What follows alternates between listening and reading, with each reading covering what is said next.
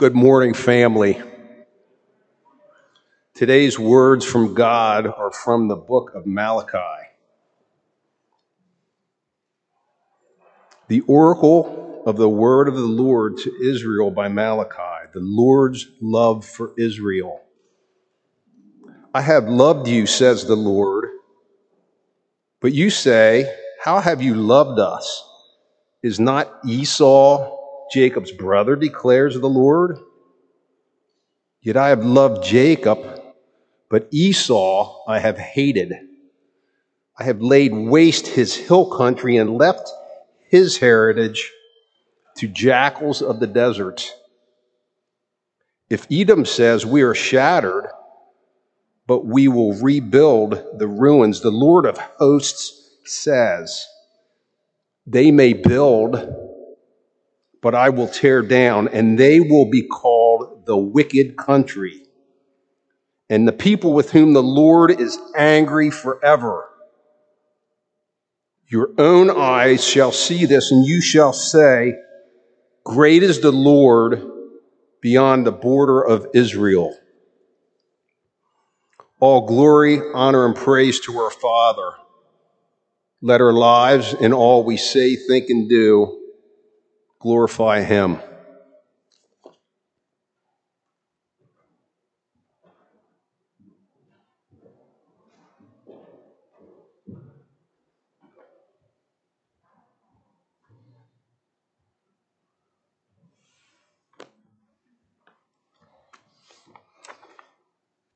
We're in the first chapter of Malachi, which is uh, truly exciting. Uh, Michael's excited. Um, I mean, this book comes straight in and starts uh, getting to work very quickly. So I don't. I, I, know I heard from a few folks throughout the week um, about their their reading uh, this week. It's, it's it's it's always so fun when we do these books that are a little smaller, right? That we can we can read inside of a single week. Um, we said we said last week that this this book is is made up of 55 verses, four chapters, 1,781 words. And so, if uh, if the average person reads 200 to 300 words a minute, on the 200 end, you're at 8.9 minutes to read this book. Um, and so if we if we read it each day throughout the 12 week study, that'll have been 84 reads, or a potential of 747.6 minutes uh, reading in the Word, which is awesome. And you're reading it from, from beginning to end. You're getting the full context, the full scope of what the prophet Malachi shares from God. And the more that you do these kinds of things, the more that your mind starts to think in the terms and the words of Scripture.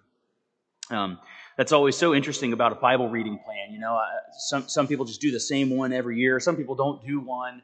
Um, I, I, like M'Cheyne when I am in a reading plan. I like the M'Cheyne plan, and and if you follow the same one year after year, I think it was John Piper pointed out that you really start to see things seasonally right? Because you remember where you are in that reading plan, right? Maybe if you do a chronological reading plan around March, you're in, you, you know, you're reading about genealogies, right? And you're just trying to make it. You're trying to survive that portion of your reading plan. Um, that's why I like M'Cheyne, because that's still true, but you've got like Psalms or Proverbs, and you've got other things going on all at the same time. Um, but that's the challenge for, for this, this book study as we spend 12 weeks together. It's a pretty quick, pretty quick book story, uh, book study. Um, so as we spend 12 weeks together, just to be reading it every every day, uh, it's very attainable.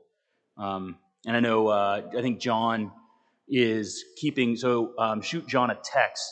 We'll put his his cell phone number up here before we go today. So shoot a text of how quickly you're making it through, and he's working on a little gift for whomever does it uh, the fastest. Something that he's, he's doing. I saw his craft table was all set up the other day, so it's cool.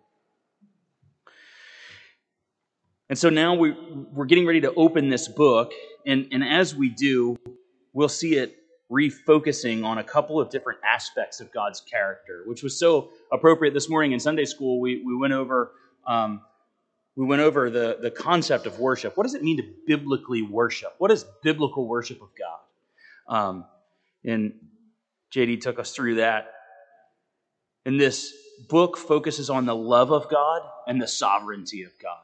And th- when you when you're focusing on God's love and the sovereignty of God, worship is the outflow of that. When you truly understand what it means that God is sovereign, you become worshipful when you really start to understand that. Um, missionary that was sent from our church one time uh, tried to sound cool, and he said something about that, that makes God more robustly sovereign. And I was like, man, that is such a cool sounding statement, but it means nothing at all. Because God is either sovereign, and that's complete, or he's not sovereign. He can't be degrees of sovereign. Sovereignty is all or nothing, it's a zero sum game. And so before we, we dive in, the concept of sovereignty is going to be very important to the book of Malachi and certainly very important to these first five verses. So we'll, let's touch on that just a little bit. Um, we'll look first at Job uh, chapter 42 and verse 2. Job chapter 42 and verse 2.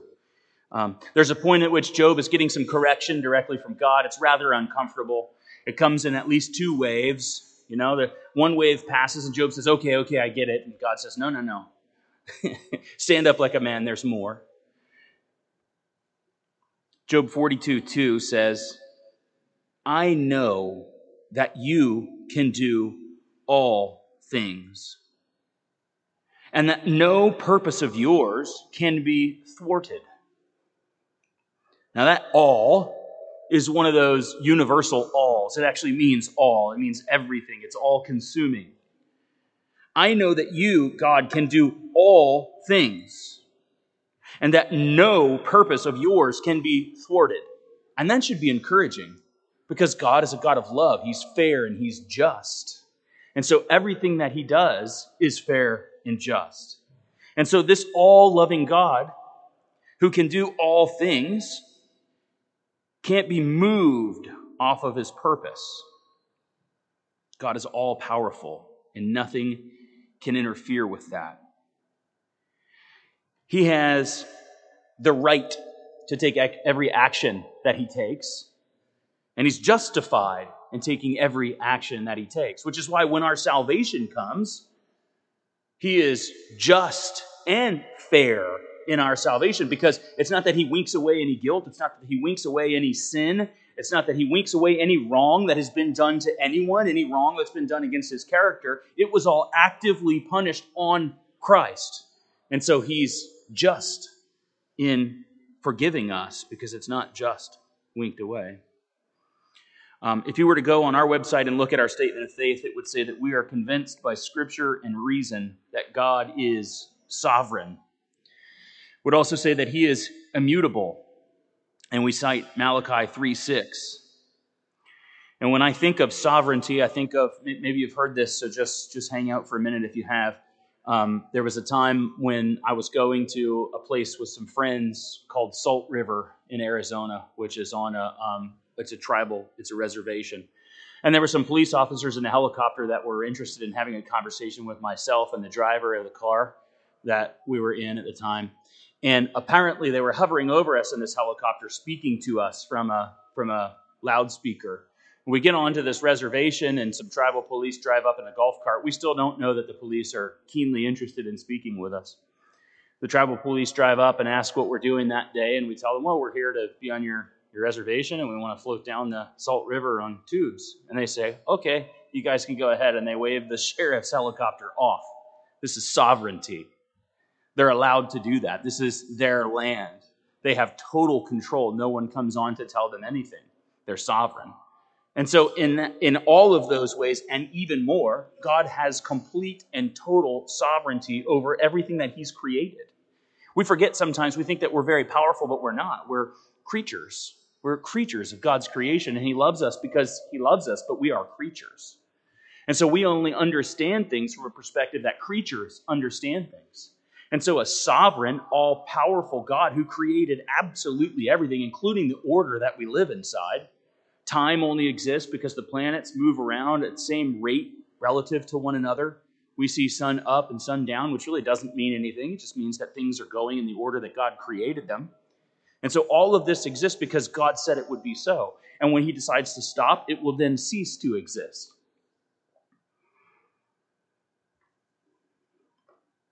God is sovereign. And so, that said, we see God's choice in Malachi. God will speak through the prophet Malachi and make clear how he has chosen these people. And I think one of the one of the very important things to recognize is that God is letting them know all the areas that they have that they're in error, all of the areas where they're separated from him. But we can't lose sight of the fact that he's coming to them. He's coming to them not to not to pronounce judgment against them. He's coming to them so that they'll repent, so that they'll turn, so that they'll change. This is not an, an edict to say that you guys are awful and you'll never be right. He's telling them how to be in line with him and his character. And so we'll look at it from that perspective, but we'll also take, we, we, we, have the benefit of being on this side of the cross, having the whole of Revelation that God's given us, all 66 books. And so we'll take two perspectives on this text. We'll understand it the way that these people would have received it, and then we'll understand it in light of the New Testament scriptures. So, looking at verse 1 of Malachi chapter 1, we read, The oracle of the word of the Lord to Israel by Malachi. Now, depending what Bible that you have in your hand, if you have a, an, an, ESV, uh, an, ASB, an NIV, an NRSV, uh, say a newer word for word translation, it probably says oracle. Um, if you have a, a King, King James or a New King James, it probably says burden. Some commentators, older commentators specifically, um, like John Calvin would say, burden is the right way to describe this. So Malachi has this burden or has this oracle, which are the words of the Lord, it says. Um, and this is a pretty unique mention, actually. We don't see that a lot. Often we'll see that, that people are speaking as they're carried along or something similar. The closest wording to this would be Zechariah 12:1, which says the oracle of the word of the Lord. Here in Malachi, we see that this oracle, this burden, is written to a specific people. He says that this is to Israel by Malachi. It's almost as though agency or power is being given to the word of God to bring this word, this oracle, this burden to Israel. Um, in, in Scripture, often when we're looking at things and trying to understand them a little better, we'll look for the first mention of a concept, first mention of a word. Um, the, the first mention of a messenger in Scripture would be in the book of Exodus, chapter 9 and verse 35. The, the scene, when we talked about it last week with the hardening of Pharaoh's heart. Um, so the heart of Pharaoh was hardened and he did not let the people of Israel go, just as the Lord had spoken through Moses. So, this is a similar burden or oracle coming as the word of the Lord, as through Moses to Pharaoh, coming through the agency of God out of Malachi, specifically to Israel.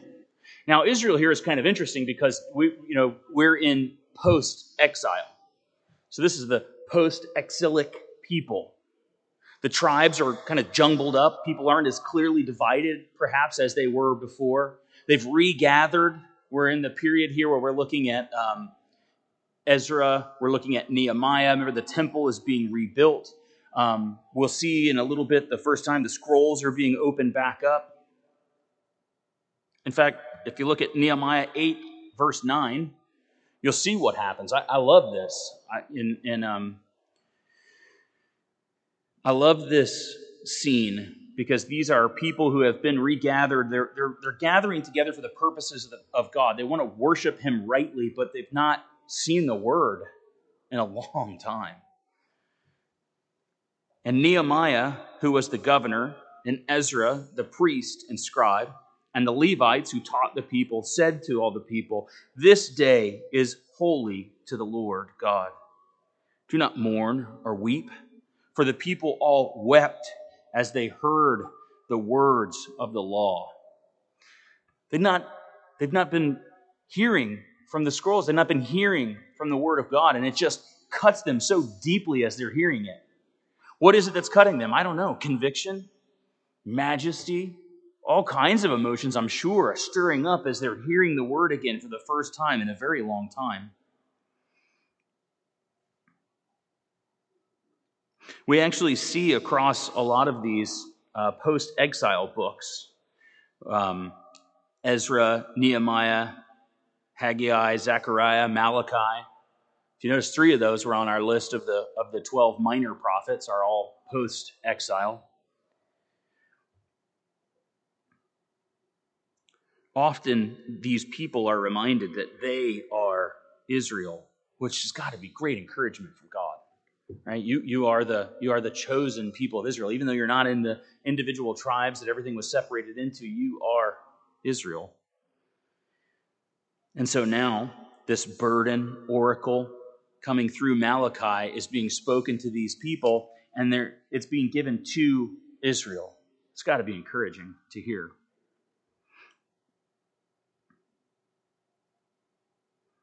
verse 2 i have loved you says the Lord. But you say, How have you loved us? Is not Esau Jacob's brother? declares the Lord.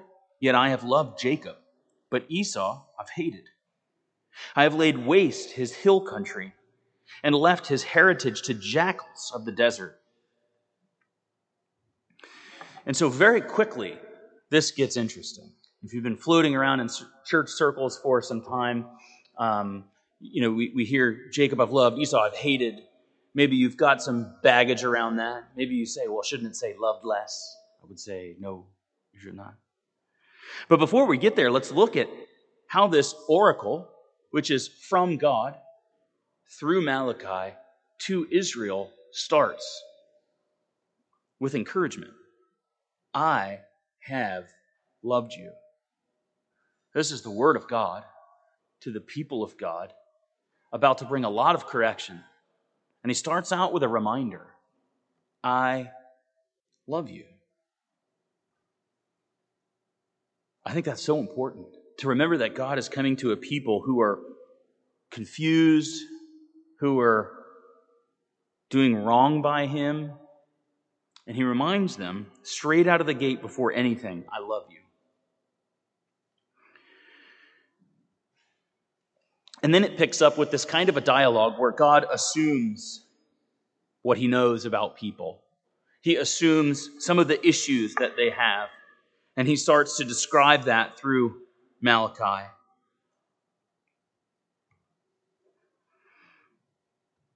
Now, God could have come under lots of pretenses to the people. He could have come and said, like, you know, a parent would be characterized sometimes, right? When a kid keeps asking why, why, why, what do we say? Because I said so. Which means, shh, do the thing I said. Go clean your room. Why should I clean my room? And then the cops come to the house again, you know. I'm kidding.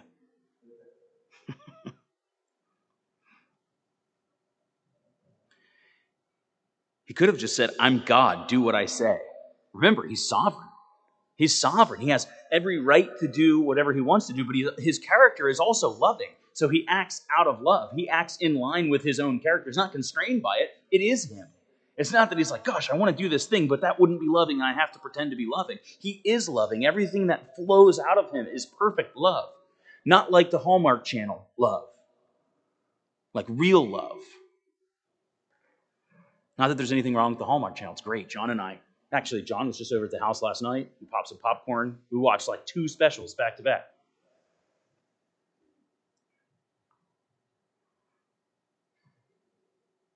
But he comes to them personally with a directed personal love for his people to encourage them, to prepare their hearts to hear what he had for them. And that's important to this whole book because these post exile people who are struggling with faithfulness because of their lack of much. Right? I mean, I mean think about it. These are people that are just cobbling back together. They're trying to rebuild, they're trying to figure everything out again. They don't have very much. They're like, God, you love us?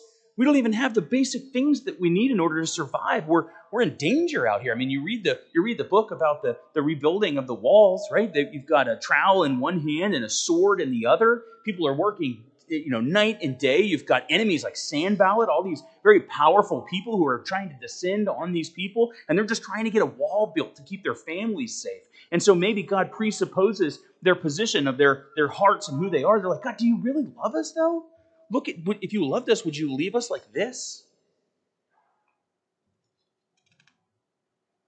Which was interesting because the pre exile people were on the exact opposite end of the spectrum.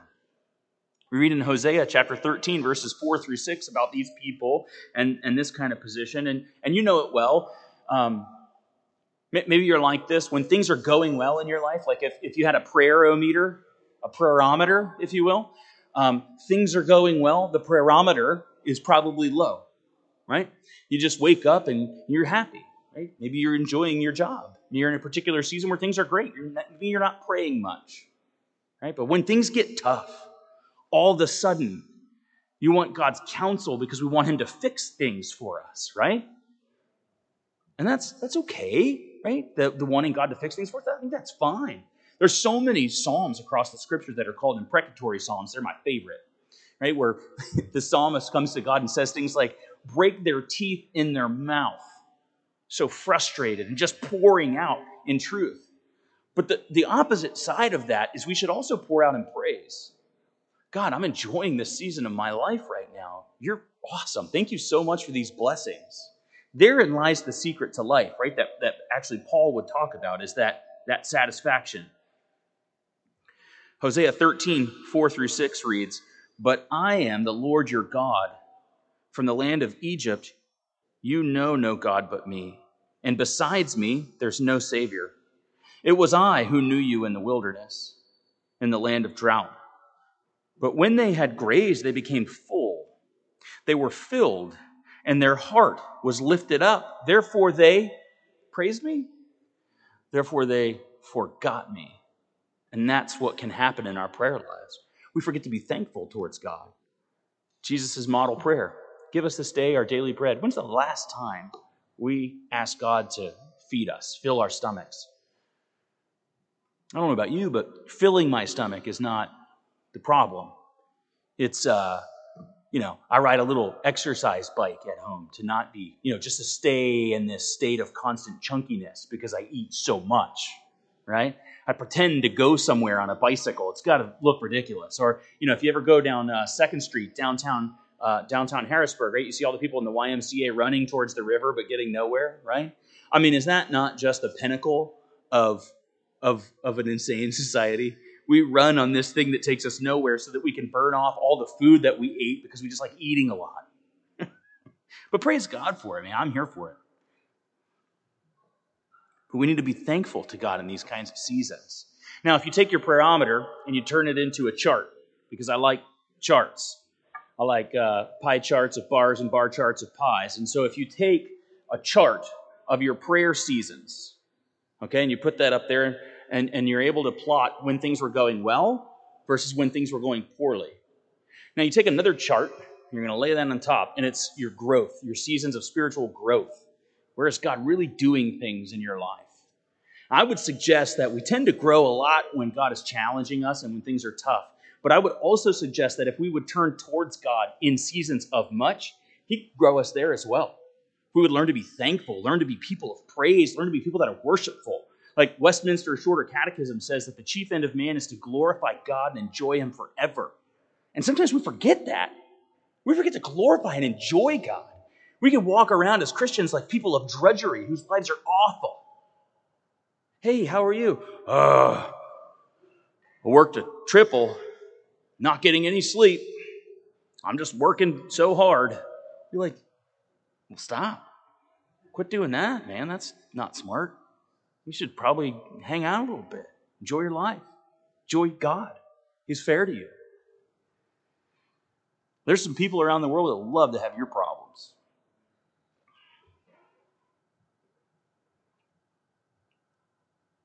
Philippians chapter 4, verses 9 through 13.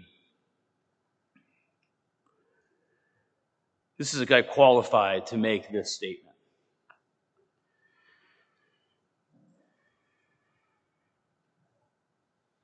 What you have learned and received and heard and seen in me, practice these things, and the God of peace will be with you. I rejoiced in the Lord greatly that now at length you have revived your concern for me. You were indeed concerned for me, but you had no opportunity. Not that I am speaking of being in need, for I have learned in whatever situation I am to be content. I know how to be brought low, and I know how to abound.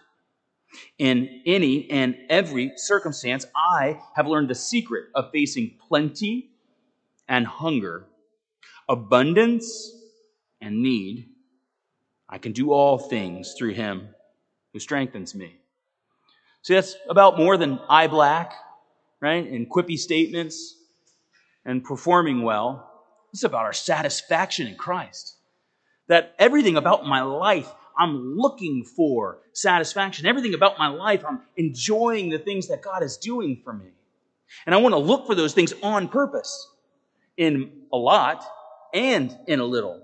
And I love that he focuses on a lot and much and happiness before he focuses on the opposite side of that coin because really, that's where we need the focus. That's where the wheels start to fall off the bus. Because when things go bad, the first thing we do is pray God, take this from me. Verse 2 of Hosea 1 I have loved you, says the Lord. But you say, How have you loved us? Is not Esau Jacob's brother, declares the Lord? Yet I have loved Jacob, but Esau I've hated. I have laid waste to his hill country and left his heritage to jackals of the desert. There's prophecy in the book of Ezekiel that talks about this, this very thing. Um, the, the people that grow out of Esau, Edom. In Ezekiel 25, verses 12 and 14, the Lord prophesies, Thus says the Lord God, because Edom acted revengefully against the house of Judah and has grieved, grievously offended in taking vengeance on them, therefore, thus says the Lord God, I will stretch out my hand against Edom and cut off from it man and beast. I will make it desolate from Teman even to Dedan.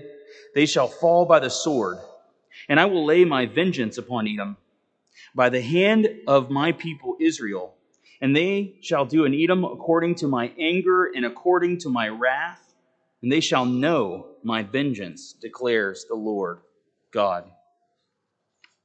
This is not a prophecy I would want to have written about me. This would be used to describe how God loved Jacob rather than Esau. God loved Jacob not Esau, before they were born. You can see that in Genesis 25 23. Paul draws on the same concept in Romans 9. Because not all of Israel is elect. Not all of national Israel was God's elect. And you can, you can argue that with me if you would like, but you may not argue that with Scripture. And that's what you would have to do. You would have to argue with Scripture. Romans 9 6 says, But it is not as though the word of God has failed, for not all who are descended from Israel belong to Israel. Jesus started pulling on that thread first. See it in two locations, Luke 3 8 and Matthew 3 9. Luke 3 8 says, Bear fruits in keeping with repentance, and do not begin to say to yourselves, We have Abraham as our father. For I tell you, God is able from these stones to raise up children for Abraham. Matthew 3 9, And do not presume to say to yourselves, We have Abraham as our father, for I tell you, God is able from these stones to raise up children for Abraham. And so, specifically here, the New Testament, understanding that we have the benefit of this perspective, helps us to understand the Old Testament concept of Jacob and Esau, which we could spend months on. Esau was the father of the Edomites. He was also the son of Isaac and Rebekah, grandson of Abraham and Sarah. And we remember some of those stories. They're both in the same exact lineage. From birth, maybe Esau made himself older. Later, together, stole a birthright, confusing his elderly father. Never could get ahead, though. God said in Genesis 25 23 that the older would serve the younger. And we see that revelation from God to pregnant Rebecca bear out. Ezekiel 35 15. I know we're all over the place. Forgive me. You're going to sprain your fingers.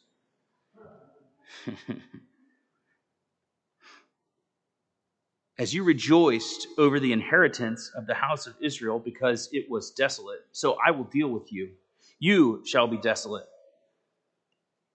Mount Seir and Edom, all of it, they will know that I am the Lord. Now we're gonna we're gonna pin a thought. Again, we said we're gonna we're gonna go back and forth between between Malachi and, and the scriptures behind it in the Old Testament, but we're going to take perspective still from the New Testament because the New Testament helps us understand the Old. And in understanding both together, we get a better understanding of who God is, what his character is. Don't believe that there's a, there's a God of wrath in the Old Testament and there's a God of love in the New Testament. That's just silliness. God's the same yesterday, today, and tomorrow. He's not changing, He's immutable. He deals with us differently based on our position before Him.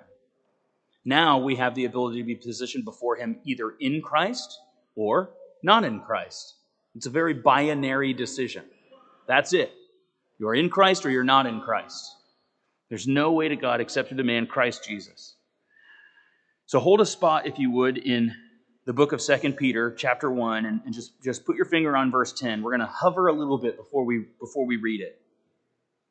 I want to talk a little bit about that relationship um, that God uses to give a contrast for his special love. Maybe you've been to like theater before. You know, they have these really cool spotlights called like a pin light. And you'll, you know, there's somebody up there that's like me that has no talent that couldn't act or something like that. And so they would run this, this spotlight, right? And when you want the audience maybe to, to emphasize or pay attention to a certain part of the story, maybe the stage lights go dim, or maybe they get really dull, or if somebody's going to have a, um, a, um, um, a solo, right? The, the, the, the pin light gets really focused and shines the light brightly on that person, and everyone kind of fades to the back. That contrast helps us know where we're supposed to pay attention. And so that's what God is doing with this story of Jacob and Esau. And that's what the Malachi is drawing on is this, this choice that God has in his sovereignty between these two, that he's made a very clear decision. These are people from the exact same lineage. And so God wants us to refocus on this story. He, he's through the prophet, he's having his people refocus and realize it's I that choose. Everyone, you know, these two are from the same lineage, the same grandparents, the same parents, they're brothers. In fact, one is the older brother, and everything about that culture would have seen the age order, right? Who, who's going to get the blessing? Who's going to have the inheritance?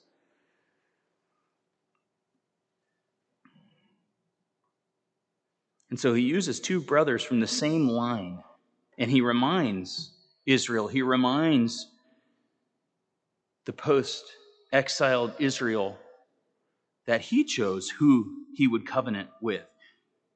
He would be faithful to them even still, they had a responsibility to him with that relationship. So it's not that everybody that was gathered inside of these walls was God's elect necessarily. There were still people that his elect, his, his chosen people were going to respond to him. And so he calls to them, and they will respond. His calling is effective, his calling and election is sure. And so when God calls, when the voice of God comes to someone who is his elect, they will respond. It's not that he knocks on the door of their heart and says nice things and gee whiz hopes they'll come to him. Because why would we pray for anyone's salvation if that was the way it worked? We would have to get really busy and really sharpen up the way that we speak. We'd have to really hone our message. And we should want to do those things. We should want to be able to give a reason for the hope and the faith that lies within us. But ultimately, the responsibility lies on God. And so, what that should do is make us want to share the gospel more. Because we don't have to find somebody that might be receptive, we don't have to find someone that might be friendly. We have to share the gospel. We have to share the gospel message, and God's people will respond to that.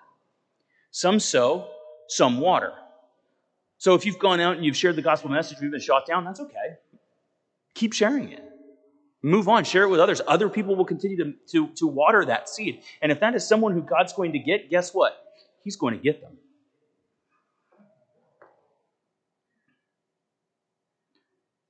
So, to drive in our focus on sovereignty, we see that God not only chooses a line in Abraham, but he chooses one of the two brothers so that we would not think that this salvation is just nationalistic, that he just picked the bloodline and went with it.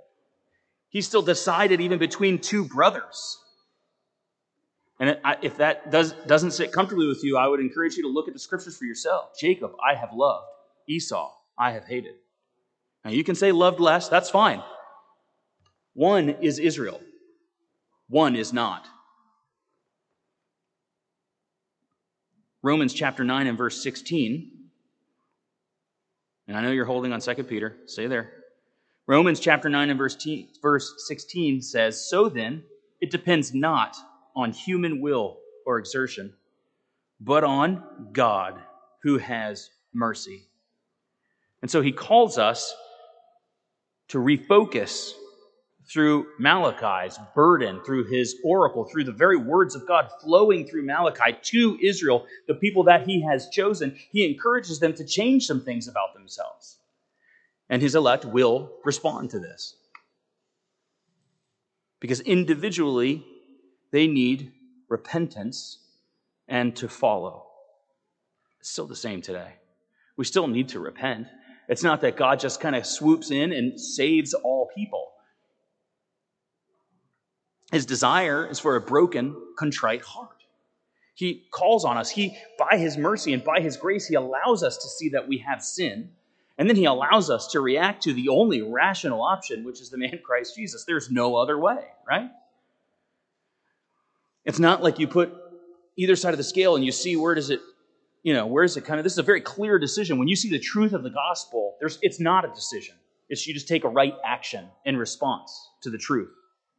So the question becomes what is the truth? Like I said to uh, some Mormon uh, young men that I invited to the house, with barbecued steaks in the back, stood around my grill and talked. And at some point I said, guys, everything you're saying is, you know, interesting in the same way that, you know, calculus is interesting or the movie Pi is interesting. But at the end of the day, we both have a different version of the gospel. And the, the Bible says that if one comes with a different gospel than we've revealed, let them be like anathema to you. So, the most important thing that we can talk about is what is the gospel? Because one of us is apparently wrong if ours is different. So, all of these other things, you know, soul sleep sounds cool. What are the different names of the angels? Sounds neat. Which planet are you going to get? I'm going to be honest, it's getting a little weird for me. But the gospel is what we should really dive in on. That's what's of the most importance. So look down at your placeholder, 2 Peter chapter 1 and verse 10. And notice the second word that we're going to read. It's addressed to someone, to a group of people. Therefore, brothers, be all the more diligent to confirm your calling and election. For if you practice these qualities, you will never fail. The second word says that this is to believers. Hey, believers. Hey, those found in Christ. be even more diligent to confirm your calling and election. Because if you practice these qualities, you're in Christ and He's in you. And He is working out these things in you. I think sometimes we, we forget to be introspective. We forget to look at are there, are there, is there fruit in my life? What is God doing in my life? If I'm a believer, He's not just going to leave me stagnant. He's going to be doing things. He's going to be working through me. And if I'm not seeing that, if I'm in a season where maybe I'm not seeing that, it's okay. It's time to refocus. Remember, in the book of Malachi, God comes with a burden or an oracle through Malachi to his chosen people, Israel, with words of correction before first reminding them, I love you. And because I love you, let me, let's talk about these things, right? We call that the come to Jesus meeting. Sometimes we need that. Sometimes we need to be reminded hey, your countenance is down. I said countenance. You, you, you seem like you're bummed out. You seem like you're angry. What's going on in your life? Is, is, is, are you struggling with something? Is something going on? That's why we need one another, right? Because we recognize patterns in each other's lives. And we say, hey, usually when you're like this, I know you've told me before, kind of sometimes you struggle in your prayer life, and that this is kind of how that works out in your life. Are we can act as smoke alarms for one another, right? Rather than just walking in the room and saying, "Hey, brother, how are you doing? Great. How are you?" Maybe we, you know, I have a just a weird season. Usually, I get up and I, I really want to read my Bible. Lately, I've been struggling with that. Oh, let me pray for you in that. You know, work through it. I'll give you a call, check, see if you read tomorrow. Those kinds of things, right? That's the Christian life want to be after God, hotly pursuing a God that pursues us. And we're encouraged, even as believers in 2 Peter, to be even more diligent to confirm our calling because it encourages us. And it reminds us when we do that, when we're confirming our calling and election, it reminds us to act as Christians. It reminds us that we shouldn't be treating people poorly, and especially our fellow believers. To appreciate one another, to appreciate God. It keeps us keeping a short account. And so we too, then as New Testament believers, should also desire to refocus. And when we refocus, starting with his love for us, like the pattern he has in Malachi, we refocus, remembering God loves me. I don't, I don't even get it. Sometimes I don't even like me. Like I feel like I'm a bit obtuse or sandpapery or gritty but for whatever reason, God loves me. So that should change in a moment. That changes us like that. To know that the all knowing, all powerful creator and sustainer of the universe loves you as an individual person. Not nationally, as a single called out individual who he knows every hair on your head. Some of you that's easier to remember than others.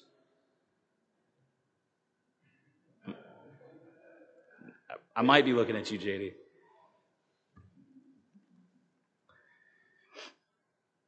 That's encouraging.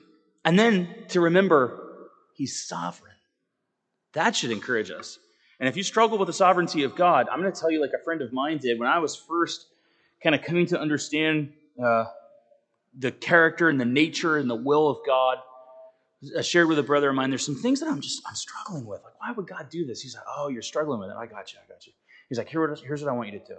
Does your Bible have a concordance in the back? Like, yeah. He said, Well, you, you named off like two or three things that you're really struggling with. So why don't you look those up in the concordance, all right? If you take about two or three days, you'll be able to get to all those concepts that you're struggling with. So mark those in your Bible. I was like, okay, let's go. Where are we going from here? This guy's smart. Mark those in my Bible. He's like, then what I want you to do for the next couple of days is with an X-Acto knife. I want you to read your Bible and cut them all out. Because you're telling me you're uncomfortable with things that God has revealed is true about him. I was like, oh, that is kind of strange, right? So sometimes the sovereign, all powerful creator of the universe tells us something is true. And maybe we don't agree with it, or maybe we don't like it. I mean, I might not like gravity. Maybe I want to be able to, in my free will, float around wherever I want. I don't want it to be difficult to jog. Okay? Uh, I want to walk off of the edge of the roof of this building and kind of like float through space across town. It doesn't matter. I will fall every single time, suck straight to this earth and break things. So we approach the Word when we understand that God first loves us in a very legitimate individual way. First, He loves us. And then, because of His love for us, He has communicated to us what we need to know about Him in this book. He's told us true things. Sometimes He's told us hard truths, just like you tell a child. Hey, little Jimmy, the stove is hot. Don't touch it. Every kid learns this lesson the same way, right? So mom and dad aren't around. You're like, you tell me not to touch the stove. You scorch your hand. Oh my gosh. If I had only listened. We don't have to learn by experience a lot of times. A lot of it is right there in the Word if we would just believe it. So, knowing that God is sovereign, knowing that He starts off by reminding us that He loves us, we can refocus, just like He's calling these people to through Malachi.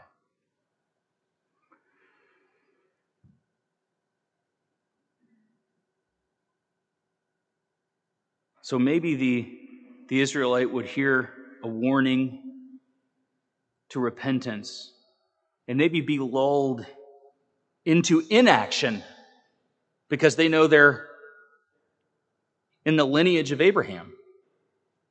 Right? Maybe they think, oh, I'm good. I'm Israel. Apparently they did. Apparently that's what Jesus was talking about. Apparently that's what Paul wrote, basically Romans 9 about.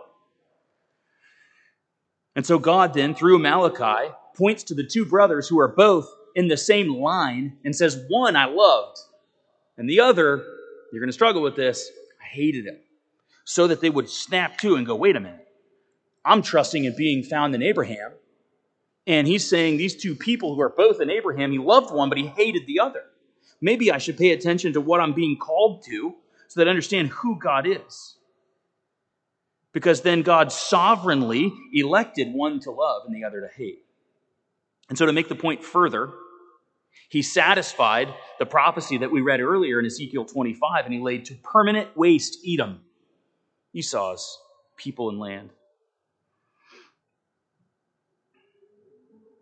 The Lord said, in fact, that they may even try to build it back up. I'll tear it down. And people are going to call it the wicked country. The people with whom the Lord is angry forever. Your eyes will see this. Great is the Lord beyond the border of Israel. Now remember, this is the book that in our canon is going to close off the Old Testament.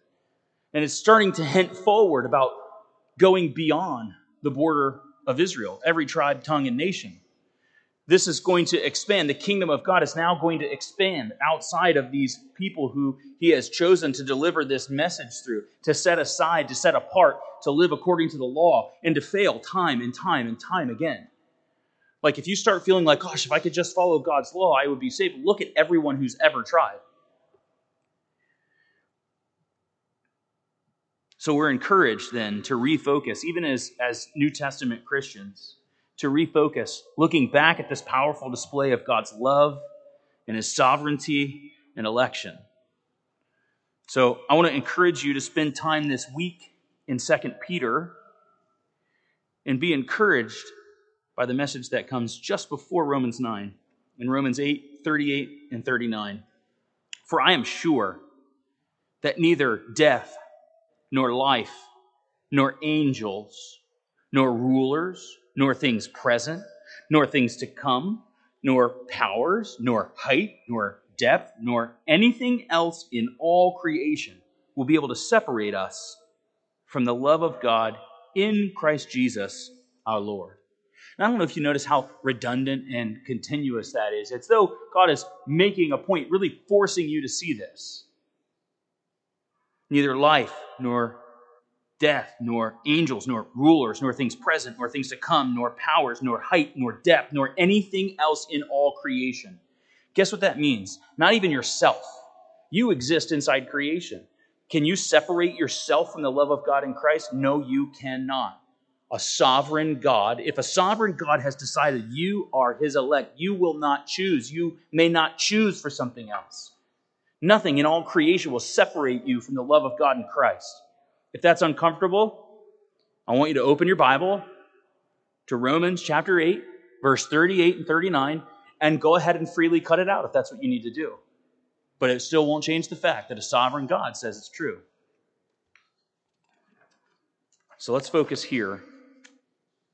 Therefore, brothers, be all the more diligent to confirm your calling and election.